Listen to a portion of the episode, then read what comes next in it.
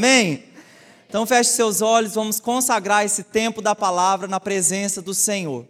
Pai, muito obrigado pelo privilégio de estarmos reunidos em Teu nome nessa noite. A Tua casa, Senhor Deus, é o melhor lugar, Senhor Deus do mundo. Estar, Senhor, diante de Ti, conhecer, Senhor, o Teu coração, como a Tua palavra diz, a vida eterna é te conhecer, único Deus, soberano Deus, grande Deus. E nessa noite, Senhor Deus, abrimos o nosso coração para receber cada promessa, cada palavra, cada direção, Senhor, cada princípio, Senhor, que vem do teu coração. Eu oro, Senhor Deus, para que essa boa semente caia em uma boa terra nos nossos corações, em nome de Jesus. Eu posso ouvir um amém? amém. Glória a Deus.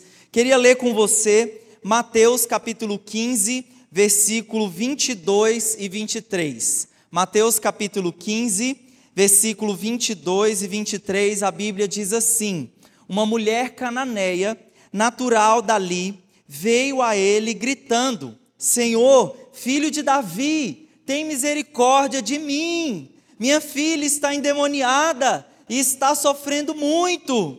Mas Jesus não lhe respondeu palavra. Então seus discípulos se aproximaram dele e pediram: manda embora, pois ela está gritando atrás de nós. Quantos aqui já ouviram falar da cultura do cancelamento? Quem já ouviu falar desse termo, cultura do cancelamento? Levanta a sua mão para me conhecer a, a audiência aqui. Sabe o que acontece na cultura do cancelamento? quando alguma pessoa, um influencer, uma pessoa famosa, alguém de renome, essa pessoa emite alguma opinião ou se comporta de uma forma que o tribunal da internet reprova. Então nós temos, né, quem reprova é o tribunal da internet. E essa pessoa realmente é cancelada, ela é boicotada. E nós temos aqui uma situação, se nós formos olhar esse texto, na ótica desse tempo em que nós vivemos, porque essa mulher, ela ao se aproximar de Jesus, ela gritava, clamava: Senhor, preciso de ajuda. A Bíblia diz que Jesus não respondeu nada para ela, mesmo ela gritando, mesmo ela clamando a Jesus, e não somente Jesus não deu atenção, mas também os discípulos disseram para Jesus: Jesus, manda essa mulher embora. Essa mulher está atrapalhando o culto, essa mulher está incomodando aqui. Se essa mulher cananeia estivesse nos nossos tempos, ela poderia, quem sabe, talvez ir lá na internet dela, lá na, no, na conta dela, na internet, e cancelar Jesus e os discípulos. Fui desprezada por Jesus fui desprezada pelos discípulos de Jesus. Ela poderia ter feito isso sim ou não, mas não foi o que ela fez. Ela não fez isso. E eu queria perguntar para você se você alguma vez já foi desprezado ou rejeitado por alguém, talvez dessa forma. Quem aqui já foi desprezado ou rejeitado? Levanta sua mão também.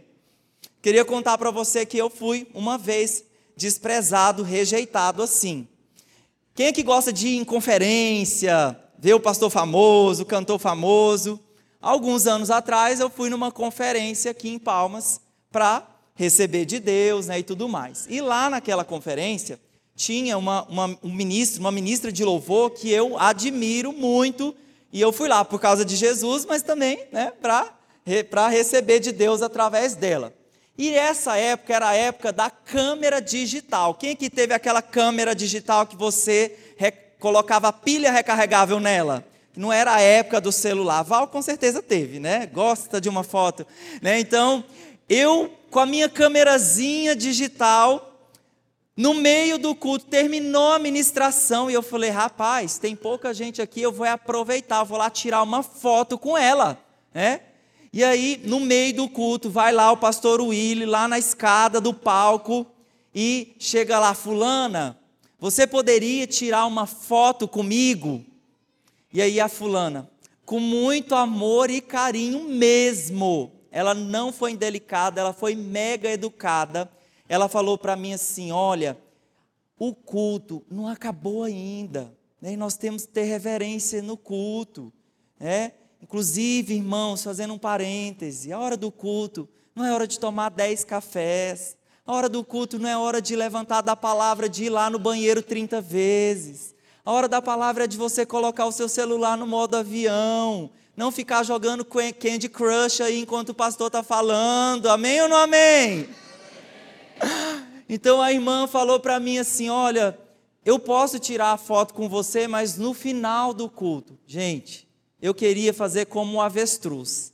Eu queria, fiquei tão envergonhado que eu queria colocar a minha cabeça debaixo da terra.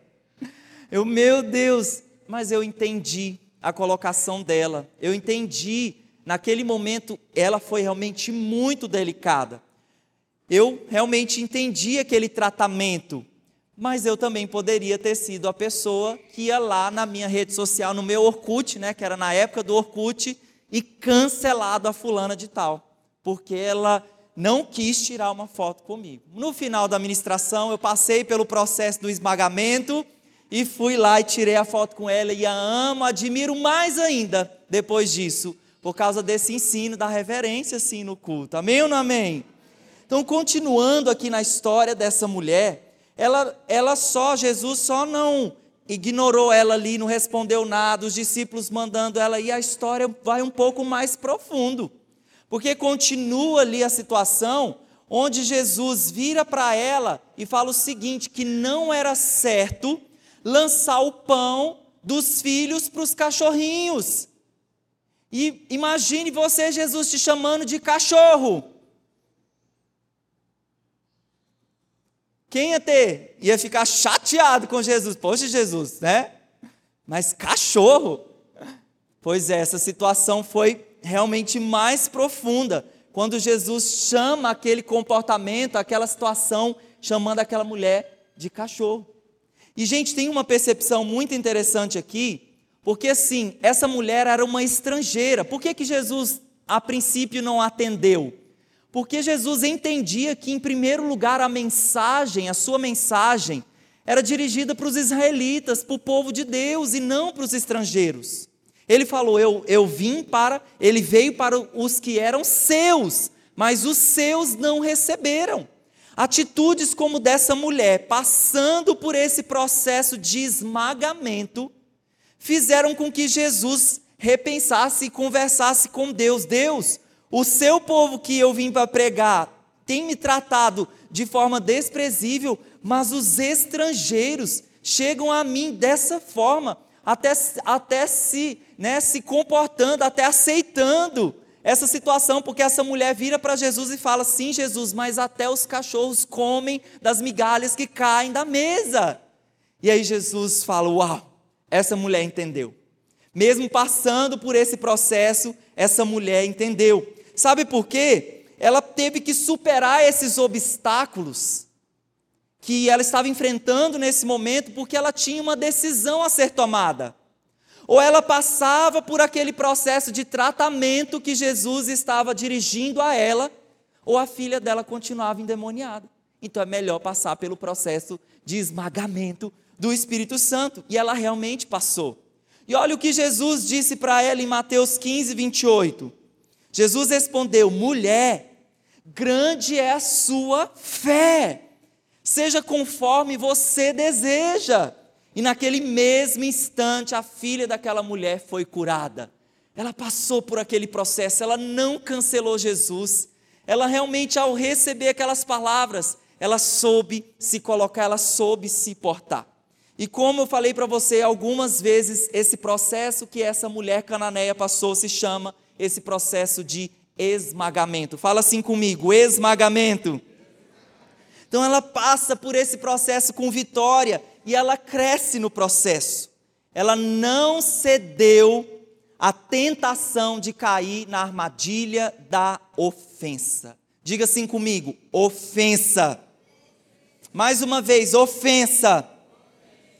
Lucas 17:1 a Bíblia diz: Disse Jesus a seus discípulos: é inevitável que venham escândalos, mas ai do homem pelo qual eles vêm. Na tradução inglesa para esse versículo, a palavra escândalo, ela está traduzida para a palavra ofensa. Diga mais uma vez comigo: ofensa. E o escândalo ou ofensa é qualquer coisa colocada, qualquer impedimento colocado no seu caminho para te fazer tropeçar ou para te fazer cair. E eu queria, né, hoje à noite, ilustrar isso. Eu trouxe aqui, né, lá da minha casa, olha assim. trouxe lá da minha casa. Cadê meu irmão para me ajudar aqui? Aí, tudo bom. Não sou pescador, viu? Quem é pescador aqui da glória a Deus? Tem uns ali que chega vivo, levantou a mão. Eu quero ilustrar o que acontece lá na pescaria, o que acontece com a questão da ofensa. Então, o que acontece com a questão da ofensa? Essa isca aqui, tá vendo essa isca? Vou desfilar ela para os irmãos, ó, na passarela da Past Church. Ela é brilhosa, ela é neon, ela é colorida, e é assim que o peixinho vê ela lá embaixo da água. E o que acontece? A isca, ela é uma armadilha. E nos nossos relacionamentos ela acontece da seguinte forma. Vamos supor que um dia, hoje eu cumprimentei todo mundo lá na porta, vocês viram, né, irmãos? Mas vamos supor que um dia o pastor Willy passa no corredor e não cumprimenta você. Talvez ele esqueceu, estava pensando outra coisa e foi indelicado, talvez não te cumprimentou. E aí você fica chateado com o seu pastor. Você fala, Será que aconteceu alguma coisa? Por que, que ele passou e não me cumprimentou? Aí a isca, né? O Satanás lança uma isca bonita dessa assim, ó. Morde, come, fica chateado com seu líder, com seu pastor. Olha tanto que eu sou gostoso. E aí o irmão come a isca. E por trás da isca tem esse. Meu irmão falou assim: cuidado com esse anzol. Cadê meu irmão? Levanta a mão, olha lá, ele é pescador, ele falou, cuidado com esse anzol quando você estiver portando aí com essa isca. Por trás, por trás, essa pessoa, quando ela vai lá e come essa isca da ofensa, aí ela, aí Satanás falou assim: pesquei para mim, isquei para mim. Aí o que acontece? O irmão já está iscado, então uma vez que o peixe ele comeu, dificilmente ele vai conseguir voltar atrás, né? Agora o pescador vai ter altas histórias. Peguei um peixe desse tamanho, mas o peixe era desse tamanho, né? Como diz os pescadores por aí. Mas aí a pessoa ela comeu isso e agora o objetivo dela vai ser procurar mais um para procurar a lista ali dos, dos ofendidos. E aí ele vai assim, irmão, deixa eu te falar uma coisa. Pastor Willy passou por mim pelo corredor e não me cumprimentou. Você acredita nisso? E aí o irmão, sabe por quê? Porque a fofoca, a maledicência, o pecado é gostoso, sim ou não? Pecar é gostoso, sim ou não? Gente, não tem crente aqui não. Gente, pecado é gostoso. Porque a Bíblia fala que né, o, o, o pecado, ele, ele realmente ele nos envolve. É prazeroso, a Bíblia fala que o pecado é prazeroso. Se vocês não reconhecerem isso, nós, pode rasgar a nossa Bíblia. É prazeroso. E o irmão fala assim, mal do pastor, e fala mal. E o pastor, e aí o irmão fala assim: "Pois é, ele é assim mesmo. Eu não gosto da palavra dele não. Pastor Jackson era melhor." É.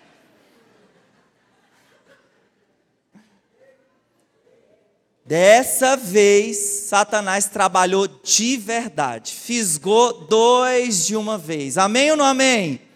Então, por trás de toda ofensa, meus queridos, tem assim uma armadilha aqui, né? Satanás vem bem bonito, tentando ceifar o nosso coração. Ele quer pegar você. Diga comigo, misericórdia, Senhor. Ele não vai me pegar, não. E tem algumas iscas que ele prepara, né? Todo o Carlão, né, Carlão? Você tem lá a caixa de iscas, né? Tem iscas especiais para cada tipo de peixe. E Satanás tem iscas especiais para amarrar teu coração na questão da ofensa.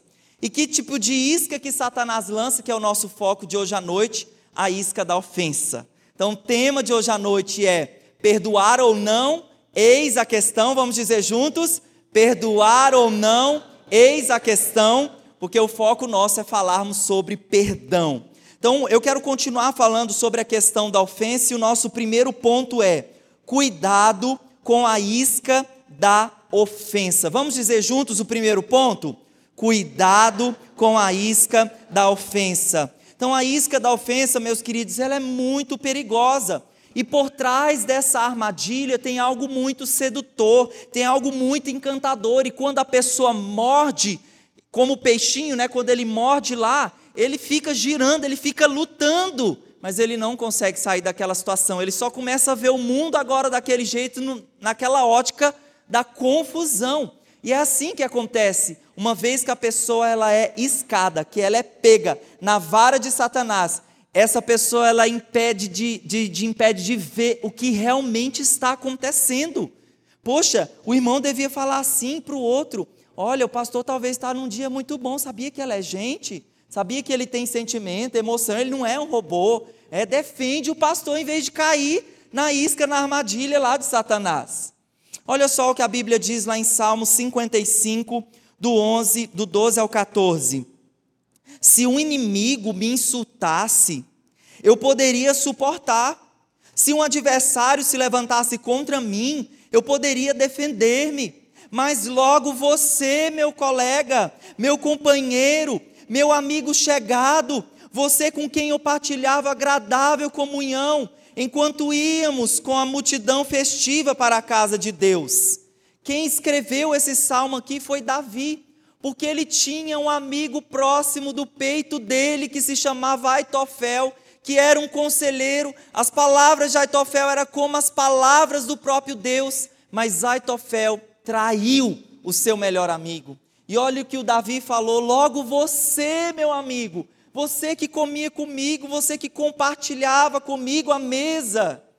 E você deve entender que a ofensa as primeiras pessoas, as ofensas que têm níveis maiores, são as ofensas feitas por pessoas próximas a você, aquelas pessoas que são importantes para você, aquelas pessoas que andam com você, são essas que realmente vai ter um potencial maior de ferir o seu coração. Então diga assim comigo: quanto mais próximo, mais grave a ofensa é, e tem dois ambientes que, é, que, esse, que nós devemos vigiar contra essa questão da ofensa. O ambiente é na família e na igreja. Então, em primeiro lugar, na família, veja que uma mesma frase dita em ambientes diferentes tem um poder maior dentro da família. Vamos supor que você para o seu carro lá no semáforo e aí vem o flanelinha. Aqui em Palmas não tem isso, mas vou usar o exemplo lá de Goiânia. Lá em Goiânia tem. O flanelinha chega perto de você e fala: Meu senhor, posso lavar o vidro do teu carro? É só dois reais. É só dois reais, só isso. E aí você abaixa o vidro e fala assim: Ô oh, meu senhor, agora não, agora eu não quero, não precisa fazer não, que às vezes eles vêm até e arranham o vidro da gente, né?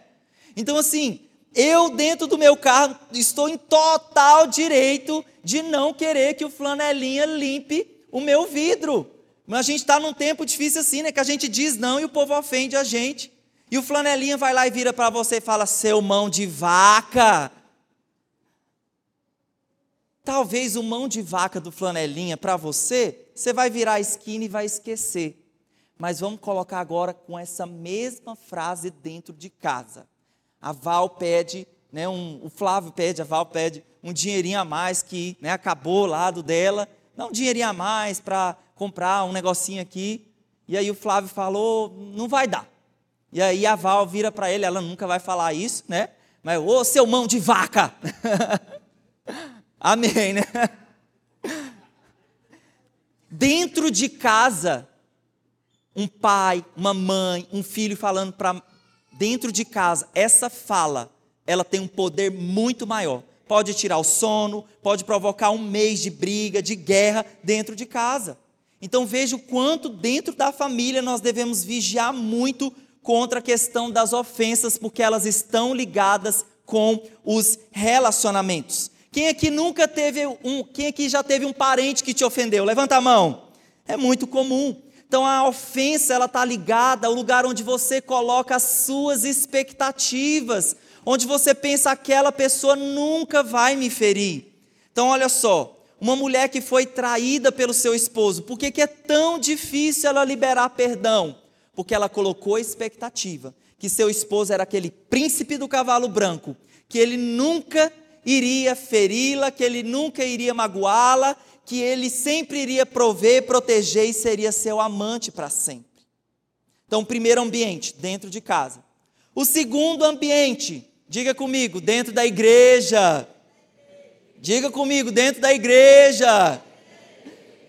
Gente, dentro da igreja onde a gente se olha e se chama de irmão, vira para a pessoa do seu lado e fala: Ô irmão. É dentro da igreja onde a gente senta junto, a gente convive junto, nós comemos juntos, então tem uma facilidade muito grande. E Satanás, meu irmão, dentro da igreja, ele trabalha bonito para jogar as iscas dele. E aí você já ouviu falar: olha, como eu disse, pastor passou do meu lado e não me cumprimentou. Meu aniversário, ninguém do meu life group lembrou de mim, me mandou mensagem. Vou até dar um tempo de lá para ver se o pessoal, né, sente a minha falta. Ah, meu líder nunca me deu a oportunidade que eu tanto gostava. Foi tão incrível que hoje de manhã a Ana Cláudia estava aqui, a Ana Cláudia do Marcos Rai, né? supervisor que supervisionou tantos anos aqui conosco, que hoje está na equipe do pastor Jackson lá em Curitiba, o Marcos Rai, ele falava uma frase que colou para mim, eu, eu tenho dificuldade de colar algumas coisas na minha cabeça, mas essa eu não esqueço. Marcos Rai sempre falava uma frase que é o seguinte: três coisas na vida que são inevitáveis de acontecer. Pode colocar aí a frase. A chuva cai de cima para baixo, todos vão morrer e eu vou errar com você. Eu, um pastor, um líder, um marido, né, colocando aí. No erro, no erro da autoridade, no erro de um pai, de um líder, no erro do pastor, o que fazer? De repente, se foi com você, é chamar ele, procurar, restaurar, perdoar, ou é fazer como muitas pessoas têm feito por aí? vou sair da igreja, vou mudar de igreja. Eu queria, meus irmãos, abrir o meu coração com vocês hoje à noite, mas sem chorar, tá bom? Sem chorar. Gente, eu como pastor nessa cidade, eu fico me perguntando, por que que tem tanta movimentação de gente entrando e saindo das igrejas aqui na nossa cidade? Por que, Senhor? Por que tem tanta movimentação? E eu entendo, meu querido, talvez foi o seu caso, onde você ouviu o Espírito Santo, que era um tempo que se encerrou, era uma nova estação que iria se abrir sobre a sua vida. Eu entendo que existem lideranças tóxicas por aí, né? essa palavra que está na moda, as lideranças tóxicas. Eu entendo que talvez tenham pastores realmente pregando heresia, não estão pregando o evangelho, são pastores, lideranças que talvez não tenham uma cobertura, eu louvo a Deus por ter uma cobertura sobre a minha vida, porque, como eu falei para você, se eu errar, meu líder vai me corrigir. Então, talvez você está ou esteve numa igreja realmente com uma liderança tóxica, que não abriu o coração para corrigir qualquer situação, sai de lá mesmo, porque você está correndo risco de se esfriar, de se esvaziar e Satanás enredar o teu coração. Mas agora, meus queridos, na presença de conflitos, na presença de um dia alguém que te feriu, te magoou, te chateou, somos humanos, nós realmente não somos perfeitos. O que, que a Bíblia orienta nós a fazermos em caso de conflitos? A Bíblia orienta nós procurarmos aquela pessoa. A Bíblia nos orienta a nós irmos lá e resolvermos com aquela pessoa, com aquele líder, por exemplo. Se é uma igreja bíblica, se é uma igreja que está anunciando o evangelho, se o pastor daquela igreja, ele abre o coração para ser corrigido. Inclusive, meus irmãos, eu sou essa pessoa, eu quero ser sempre. Se eu errei com você, se de repente acontecer alguma coisa, me procura. Eu quero resolver, eu quero me humilhar, eu quero pedir perdão, eu quero solucionar, ver formas para solucionar essa situação. Então, se essa igreja, se esse pastor, se esse líder é bíblico, a Bíblia fala para você ir lá e restaurar com ele, restaurar a aliança e ficar lá naquela comunidade de fé. Amém ou não amém? Mas talvez seu caso, você talvez está aqui visitando ou chegou recente no nosso meio. Eu queria dizer que você é muito bem-vindo. Você é bem-vindo nesse corpo, você é bem-vindo nessa casa.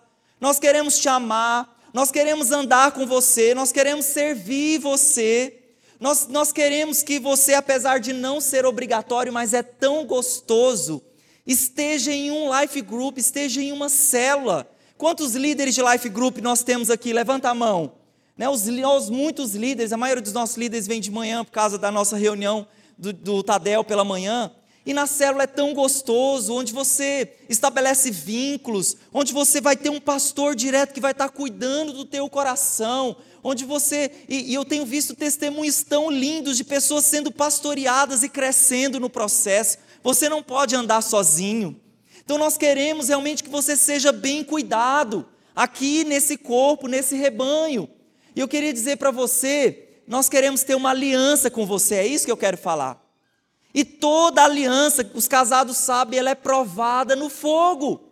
Ela precisa, ela precisa realmente desses embates, precisa dos conflitos para nós crescermos no meio deles. Amém ou não amém? E eu admiro tanto pessoas que no nosso meio, por mais de 14 anos, já estão aqui presentes. Queria honrar o seu Valdir e a dona Lia, que estão conosco por mais de 14 anos. Eu citei outros nomes aqui hoje de manhã, e honrar a Ivonete. Levanta a mão, Ivonete. Ivonete está aqui há mais de 14 anos. Eu honro, respeito pessoas que estão há tantos anos caminhando conosco e mesmo sabendo que nós somos imperfeitos, com tantos erros, mas continuamos andando juntos, nos perdoando, conectados ao propósito de Jesus. Amém? E querido, o inimigo ele tem duas estratégias para enveredar o teu coração. Uma estratégia é te desviar da fé, te enfraquecer o teu coração para que você vá embora, nunca mais volte, matar, roubar e destruir.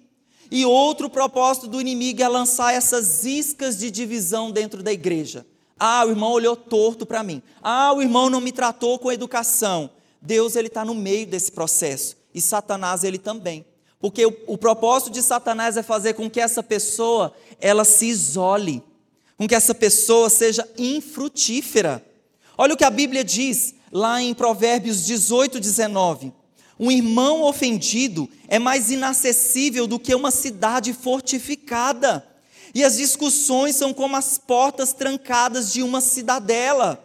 Então, meus queridos, pessoas ofendidas que morderam a isca de Satanás, essas pessoas elas colocam muros de proteção ao redor dela e vai ser tão difícil chegar lá no coração delas. Eu quero dizer para você que não existem pessoas perfeitas e muito menos igrejas perfeitas na nossa cidade. E se tiver alguma igreja perfeita na nossa cidade, meu irmão, minha irmã, não vá para lá, porque você vai estragar essa igreja. Amém ou não amém? E se um dia você decidir né, talvez por um tempo, uma estação, decidir ir embora, antes mesmo de ir embora, de sair por aquela porta, converse conosco, dê uma oportunidade para nós nos resolvermos, dê uma oportunidade para nós entendermos o que está acontecendo. Mas se mesmo assim você decidir, o Espírito Santo está lá na porta e ele vai falar para você: nos vemos em breve. E na próxima igreja que você entrar, Amém. Eu entendo, respeito, somos maduros nesse sentido também para liberar o teu coração. Lá o Espírito Santo também vai estar lá junto com a atmosfera da outra igreja e vai falar: "Seja bem-vindo, meu irmão. Seja bem-vindo, o tratamento continua". E eu quase, queridos, mordi um dia essa isca. Quando eu cheguei do treinamento que eu fiz ministerial, apresentei para o pastor Jackson, porque eu fiz um ano e meio lá, e eu tinha seis meses para fazer um prático fora, missionário, né? Transcultural. E eu fiz um projeto lindo, cheiroso, maravilhoso, com orçamento, com foto, perfeito. Entreguei na mão do pastor Jackson. Nessa época nós não éramos tão próximos. Ele havia acabado de chegar na igreja, eu saí, depois voltei, então não tínhamos proximidade. Entreguei nas mãos dele aquele projeto com a expectativa de um uau, né? Da igreja me apoiar, da igreja me enviar. E o pastor Jackson havia, havia ouvido que, um tempo anterior, nós havíamos, como igreja, feito um trabalho lá na comunidade Xerente, aqui em Tocantinha. Então eu, inclusive, sei Jesus te ama em xerentês. Será que é assim? Xerente. Que é o apitocoré tá e. Para te provar que eu realmente conheço a língua. Só isso que eu conheci. E ele falou assim, Willy, por que não recomeçar aqui? A gente abrir uma igreja aqui no meio dos índios, já que você está queimando assim de amor por Jesus. E nessa época eu estava lendo sobre esse tema, sobre a ofensa. E aí o pastor Jackson vai lá, e eu e meu irmão, obediente como sou, submisso, eu falo, amém. Estou saindo amanhã, pastor. Peguei minha motinha, fui até lá em Tocantinha, passei no meio da tribo, Passei no meio das costelas de vaca, né? Que lá não é asfaltado, né? Tudo asfaltado. Morrendo de medo de flechada. Cheguei lá, inspecionei, vi preço, onde eu poderia ficar, quem poderia me receber, todo empolgado. Falei, se meu líder falou, meu irmão está mandando pecar, está mandando abrir uma igreja, implantar uma igreja. Fui lá, voltei, no outro dia entreguei, está aqui, todos os orçamentos, se o senhor quiser que eu vá, amanhã eu estou disponível. E aí ele falou assim, não, Willi, vamos deixar essa história de lado? Recomeça aqui. Né? Recomeça aqui na igreja, estou precisando de ajuda. E eis aqui eu até hoje. Né? Então, se eu tivesse apresentado aquele projeto e, e ter ignorado, né? e assim ter ignorado os princípios, eu realmente poderia nem estar no lugar onde eu estou hoje. Né? Eu poderia ter comido aquela isca e ter né, realmente perdido é, o, melhor de Deus para mim. Então, John Bevere, ele fala, uma pessoa que não está fundamentada na palavra de Deus, revelada, é um candidato em potencial a se deixar levar pela tempestade da ofensa. Então diga assim comigo: abre o olho. Olha para a pessoa do seu lado e fala: abre o olho. Cuidado com a isca da ofensa. Nosso ponto número dois: você precisa perdoar. Mateus 18, 21. Então Pedro aproximou-se de Jesus e perguntou: Senhor, quantas vezes deverei perdoar o meu irmão quando ele pecar contra mim? Até sete vezes. Jesus, o Pedro falou assim: vou, vou impressionar Jesus. É, é, geralmente o povo aqui né, só, só se perdoa uma ou duas vezes, vou impressionar Jesus, vou falar que eu perdoo até sete vezes. E ele falou isso para Jesus. E Jesus é, respondeu para ele com uma parábola.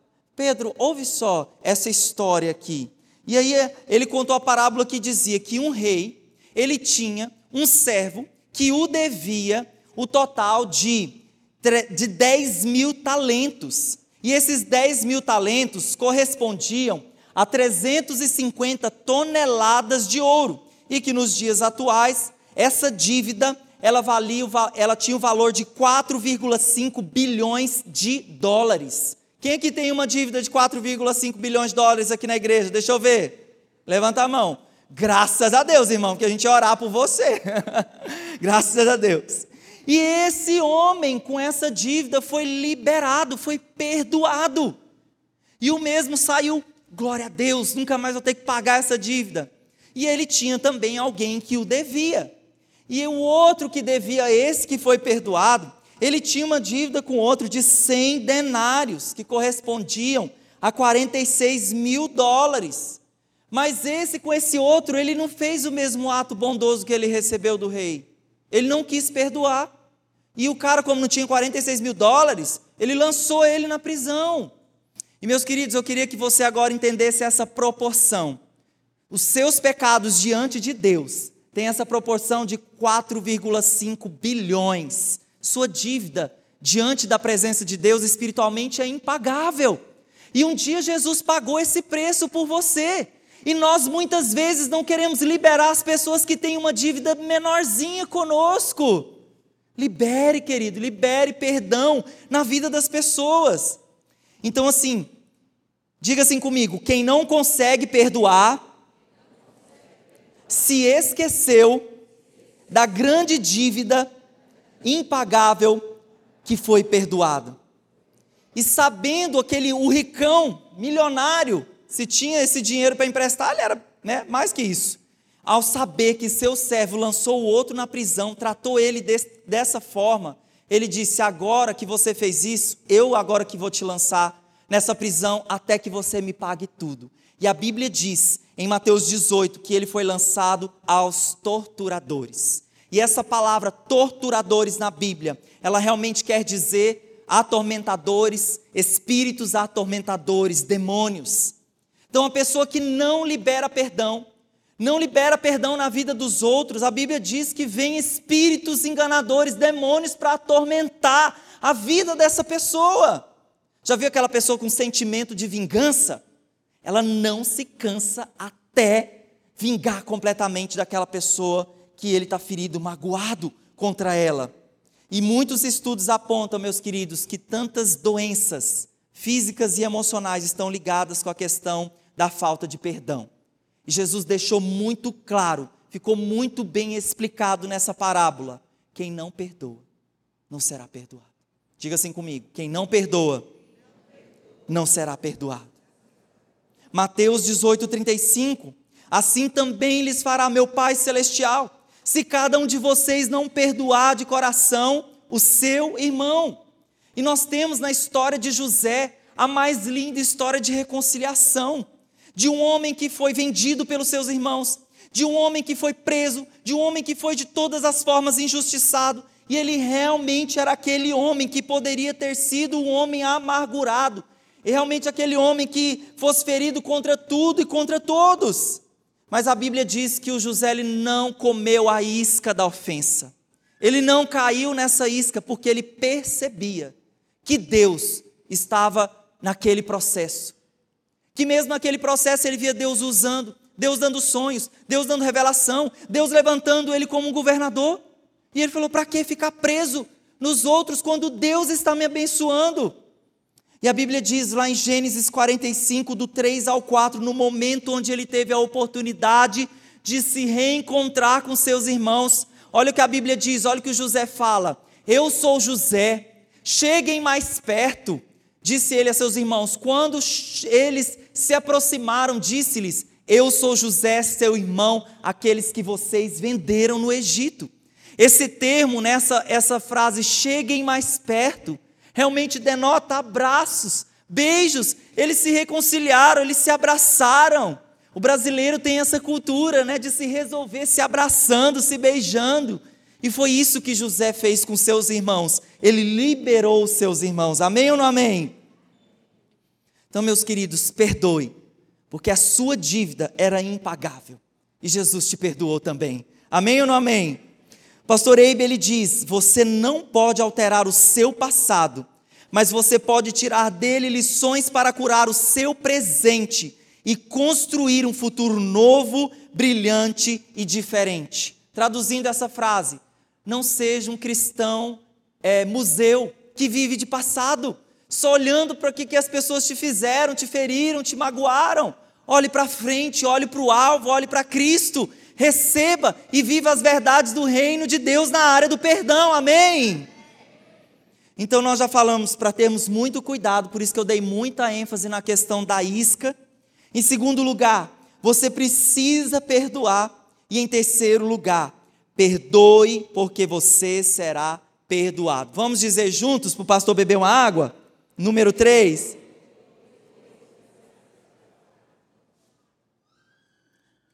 Marcos 11, 25.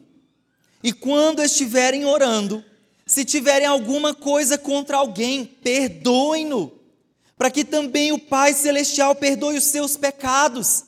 Mas se vocês não perdoarem, também o Pai que está no céu não perdoará os seus pecados. Nós muitas vezes nos comportamos como se Deus fosse uma criança. Sabia criança que fala, ah, estou chateado, daqui a pouco já não está. Deus não é uma criança. Deus é muito sério naquilo que ele fala. E quando ele diz que aquela pessoa que não perdoar não será perdoada, ele não está brincando. Mesmo que a ofensa, mesmo que a mágoa, que a ferida tenha sido muito séria contra você. E nesse ano, eu fiquei. Eu fiquei. Como que eu posso dizer? Eu fiquei assim constrangido com a atitude de um pai. Vocês se lembram que no mês de março, uma escola, uma creche lá em Blumenau, se não me engano, em Santa Catarina, um maluco entrou ceifando a vida de várias criancinhas. Quem se lembra? E eu me lembro de ver o pai de uma daquelas crianças, do, do tamanho das minhas, aquele pai dirigindo para uma câmera e falando que ele perdoava aquele cidadão. Meus irmãos, eu falei: esse homem só pode ser crente, de verdade. Esse homem só pode ser crente liberando perdão na vida de quem ceifou a vida do seu próprio filho, da sua própria criança. Esse é o evangelho que as pessoas querem ver aí por fora. Amém ou não amém? Esse é o evangelho de pessoas que liberam perdão, de pessoas que não ficam presas em, em, em situações. Lucas 6,37 diz: Não julguem, e vocês não serão julgados. Não condenem, e vocês não serão condenados. Perdoem, e vocês serão perdoados. Diga assim comigo: perdoem, e vocês serão perdoados.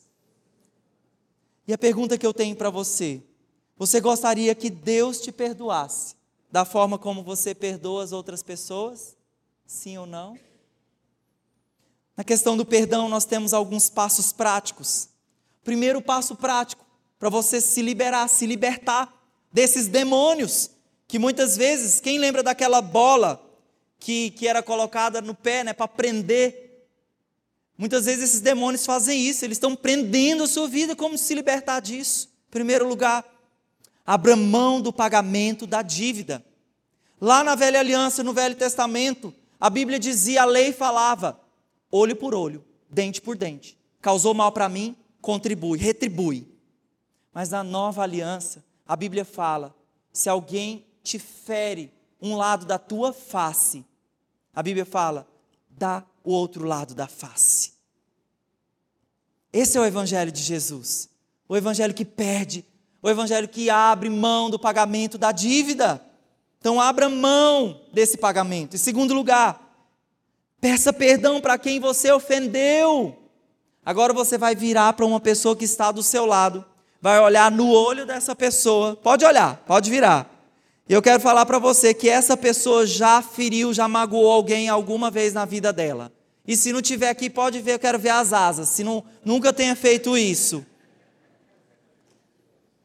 E essa frase, pode colocar a frase aí, essas duas palavras que você deve falar. Olha, você tem razão. Me perdoe, eu errei. Me perdoe, eu errei. Aqui, ó, é frase principal na vida do crente. Me perdoe, eu errei. Amém ou não amém? E em terceiro lugar, você vai pedir perdão para quem ofendeu você. Pastor, não, não, não. Eu pedi perdão se eu errei contra alguém, tá ok. Agora, eu pedir perdão para quem me ofendeu, ah, é demais. É demais. Essa cruz é muito pesada para carregar. Dia após dia, negue-se a si mesmo. Dia após dia, tome a sua cruz. Mateus 18, 15. Se seu irmão pecar contra você, vá a sós com ele e mostre-lhe o erro. Se ele o ouvir, você ganhou o seu irmão. Então, na nova aliança, no Evangelho, se alguém, se alguém pecou, errou contra você, não está escrito aqui, ó. Se o irmão pecar contra você dentro da igreja, procure a porta da igreja e vá embora e procure outra. Se o irmão pecou contra você, procure ele para se resolver no português mais claro procure para se perdoar, procure para liberar perdão na vida dessa pessoa. E a gente acha que quem vai curar a gente vai ser aquela pessoa. A gente acha que é, não, é o fulano que tem que vir. É o fulano que tem que vir pedir perdão para mim. Querido, o fulano nunca vai curar o teu coração. Quem te cura é Jesus. Quem te cura é Jesus. Você realmente pode procurar essa pessoa. Vamos se resolver. Você é importante para mim. Isso é muito importante para o meu coração. Que o mais maduro é quem procura conversar primeiro. E eu vi uma história que aconteceu nos Estados Unidos, para nós finalizarmos, de, um, de uma família que foi formada pelo casamento. Então, que a mulher casou no julgo desigual. Ela era crente e o marido não. E ela honrou no altar do Senhor, eles casaram na igreja. E ela honrou o que a Bíblia fala, né? Que vamos ficar juntos até que a morte nos separe.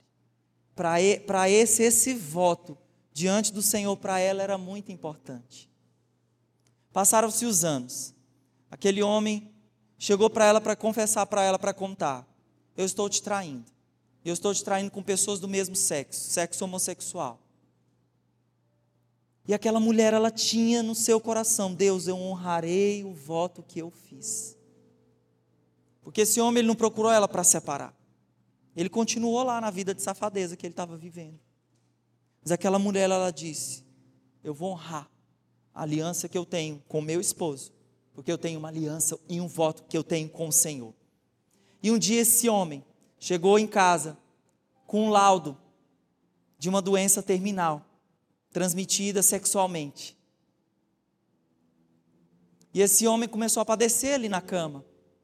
E aquelas pessoas que desviaram ele do caminho, né? aqueles relacionamentos, ninguém o procurou. Não foram eles que foram cuidar dele. Quem cuidou daquele homem até que a morte o separasse foi aquela mulher. E hoje, nos nossos dias, onde muitas pessoas falam assim: ficar nesse relacionamento abusivo. Ele está te traindo.